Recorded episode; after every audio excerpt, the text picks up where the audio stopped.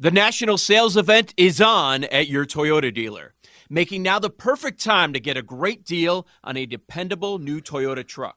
Like a rugged half ton Tundra, workhorse by nature, powerhouse by design. The Tundra combines raw capability with premium comfort and advanced tech to fuel your wildest adventures. And with the available iForce Max hybrid powertrain, you can take electrifying horsepower farther than ever before. Or check out the fully redesigned Tacoma, delivering trail dominating power in captivating style. The new Tacoma was born to make your off roading dreams come true. And with new available tech, this legendary truck is getting even better. And when you buy a Toyota truck, you buy Toyota dependability, meaning your truck will hold its value long into the future.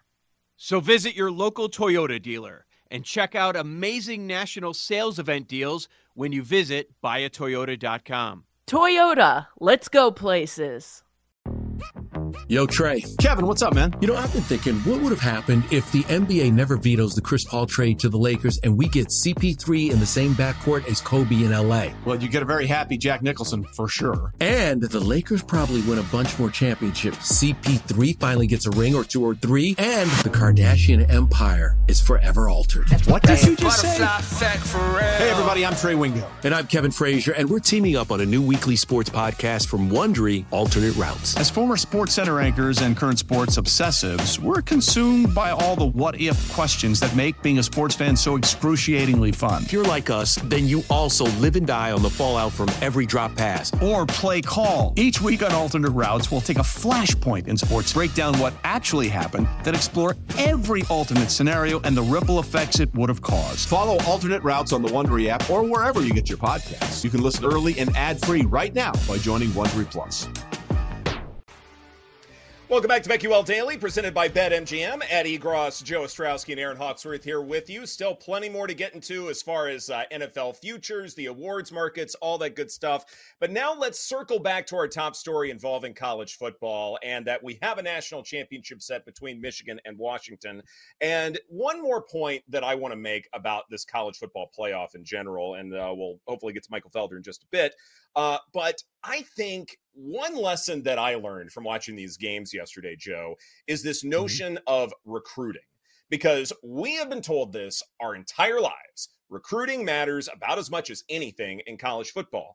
But you look at, say, 247 composite rankings and things like that, Michigan and Washington are not great recruiting programs. Whenever I've looked into this, your second year and third year classes are usually what dictate the outcome of your program. Well, in 2021, the Huskies class ranked 30th per 247 composite rankings. And then in 2022, that really wasn't a recruiting cycle for them. So they were way down in the list. But then you look at Michigan, it's 13th and 9th in terms of their second year and third year players. So what does this mean? The transfer portal is a really big deal, and developing talent is a real big deal. And I'm wondering now in today's landscape of college football if the transfer portal and development of talent, if those two things matter even more than perhaps we anticipated just 24 hours ago. Oh, 100%. And as you're talking, the first thing that comes to my mind, and probably everyone else, is well, that comes down to coaching. That means you have a quality coaching staff. They're developing these players. And, you know, wh- when I was studying up on these various bowl games and you're looking at all the opt outs and uh, transfer portal and all that stuff, and then you get to these four teams that played yesterday, it's like, of course not. With the playoff, th- nobody's going in the portal for the most part, right? Un- unless we're talking about a second or a third string. And so here's another element which is so great about the expanded playoff next year. Like I, I get both sides of the argument, but here's something else. Not only are we going to have more relevant games, more good games, just like we had in both both matchups yesterday. So now we've got 12 teams. And so then it's like does making the playoff trump everything? It you're not going to lose anybody. It, it's going to be fascinating. So how is that for the players? Like the guys that are mm-hmm. transferring, they're probably going to other schools, right? That are non top 12 because they're keeping all their dudes and it's going to be tough to beat out those spots. Like there are a lot of lot of different levels to this. I find it find it very interesting. But yeah, as far as the portal, you're right. It is just as important as and everything if not more. Like, look at the number of quarterbacks that we talked about that went into the portal at some point and they were candidates for the Heisman. At one point, they were a favorite to win the Heisman. So, may, I think that's more important than recruiting, don't you? And there are certain schools, and I, you know, I follow Notre Dame closer, and I would look at them. I'm like, I think that's what they're going to do every year. They're going to go out and they're going to find their, their starting quarterback that year in the portal, one that has some experience under their belt already.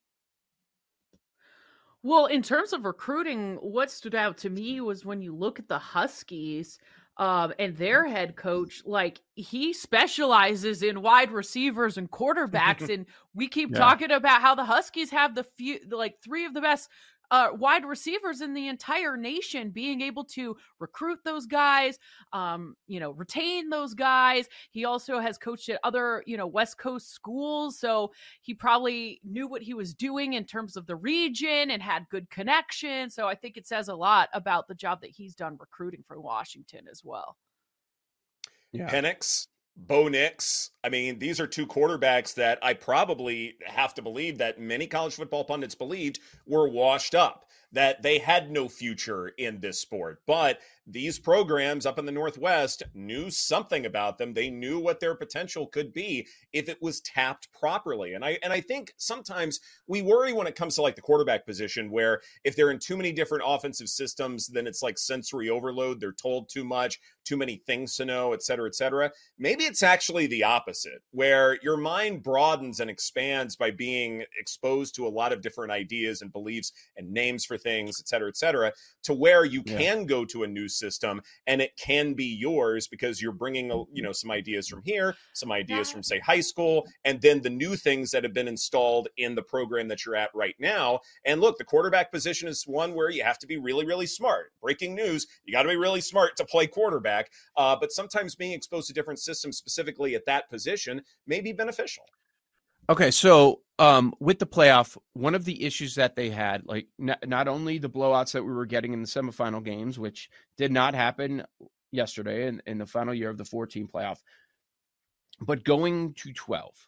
Do you guys think, and, and I think this ties in with the transfer portal and all that and the opt outs, um, not only will we get better games, more games, more competitive games, it's just going to be more fun and people love brackets and all that. Um, mm-hmm. Do you think part of the problem was with the four team playoff, it was a cycle of the same teams every damn year for the most part.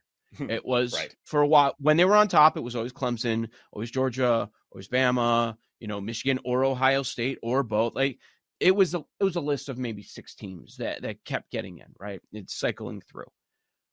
With especially with the portal now and just how, you know, we've seen teams pop up that were unexpected.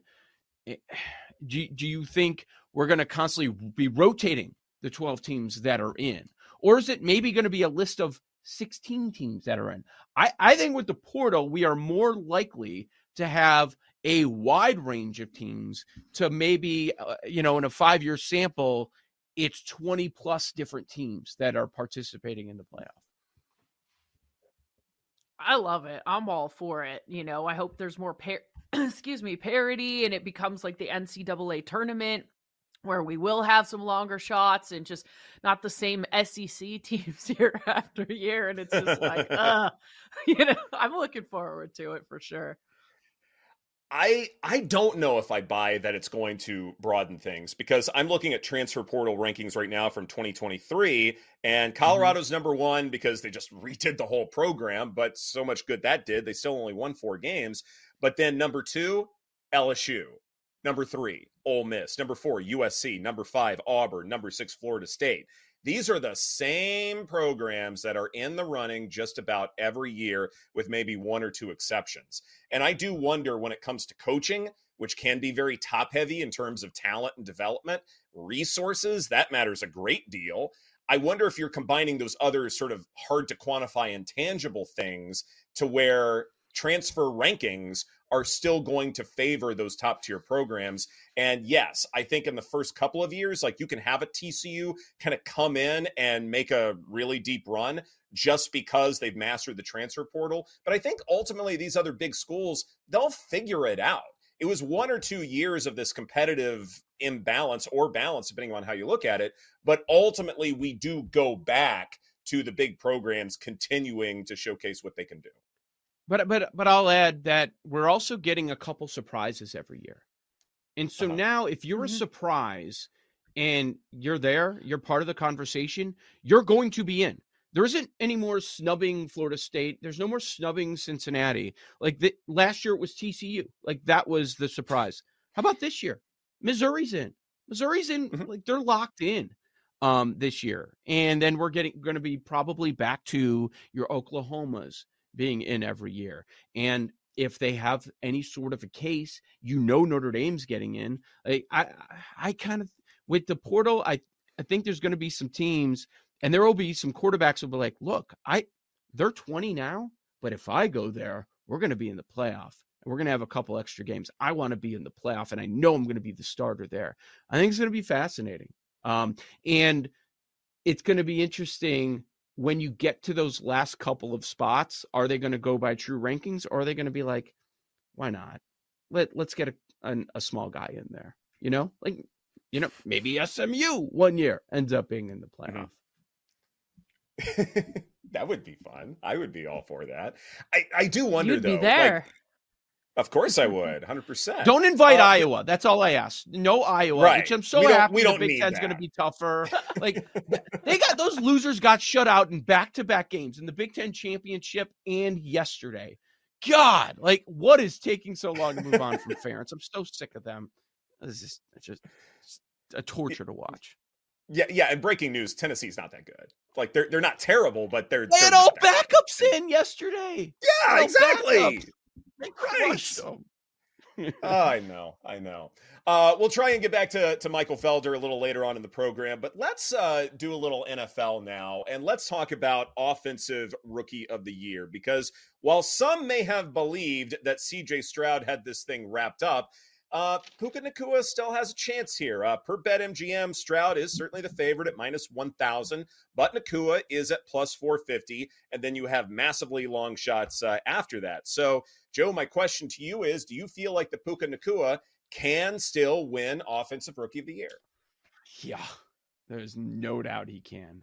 I'm not saying it's any sort of a lock. I'm not sitting here saying that he should be the favorite, but pricing matters. And for pricing at, you know, plus 450 right now for Stroud to me minus a thousand at BetMGM, minus 1200, as high as I see. Here's the case Puka's played in two more games. First off, have that.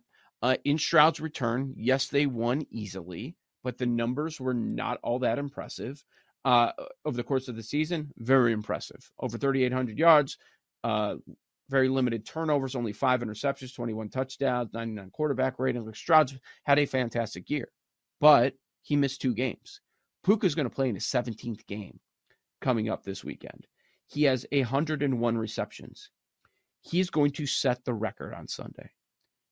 Let Tend Dental make your dream smile a reality. We offer a variety of top rated treatments, including Invisalign aligners. And for a limited time, Tend is offering $750 off orthodontic treatments. Offer valid through January 31st, so don't wait. Visit hellotend.com slash sale. That's hello, T-E-N-D dot com slash sale. And book your free consult today. He's now tied Anquan Boldin, most receptions by a rookie. He's going to beat that record.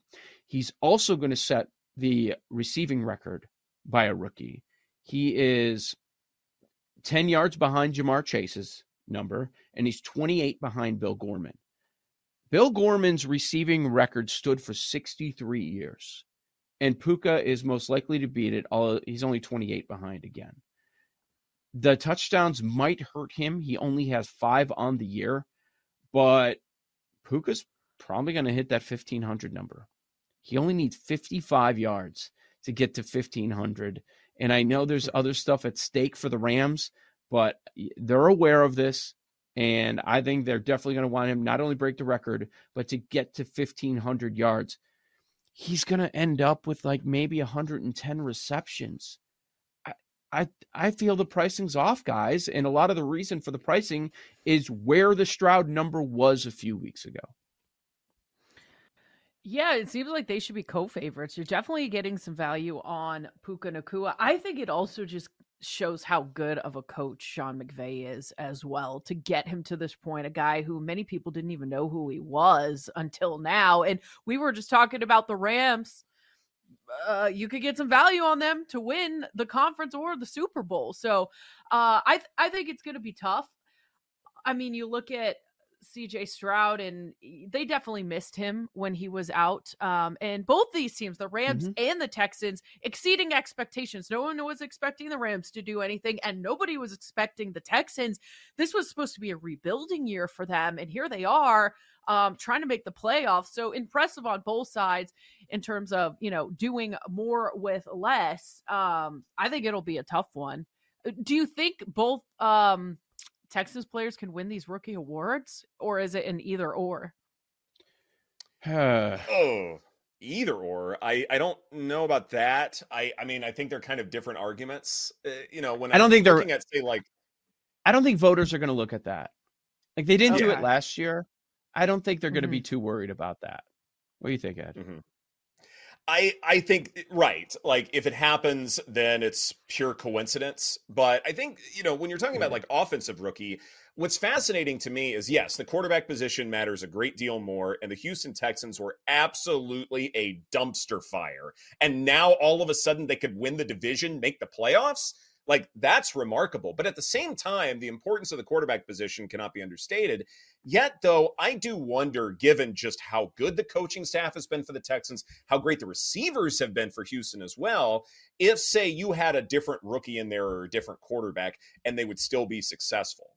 But with the Rams, you're looking at Nacua and you're like, they're relying on him. They needed him to perform at a mm-hmm. super high level for the Rams to be in this position. With Stroud, like he's still a rookie. Like, let's see him do this again so that I can be comfortable that he's going to be one of the top 10 quarterbacks in the league. I just don't know that yet. And recency bias is a thing. And what the, what we've seen most recently from Stroud is he missed a couple games. He came back. Let's see what happens.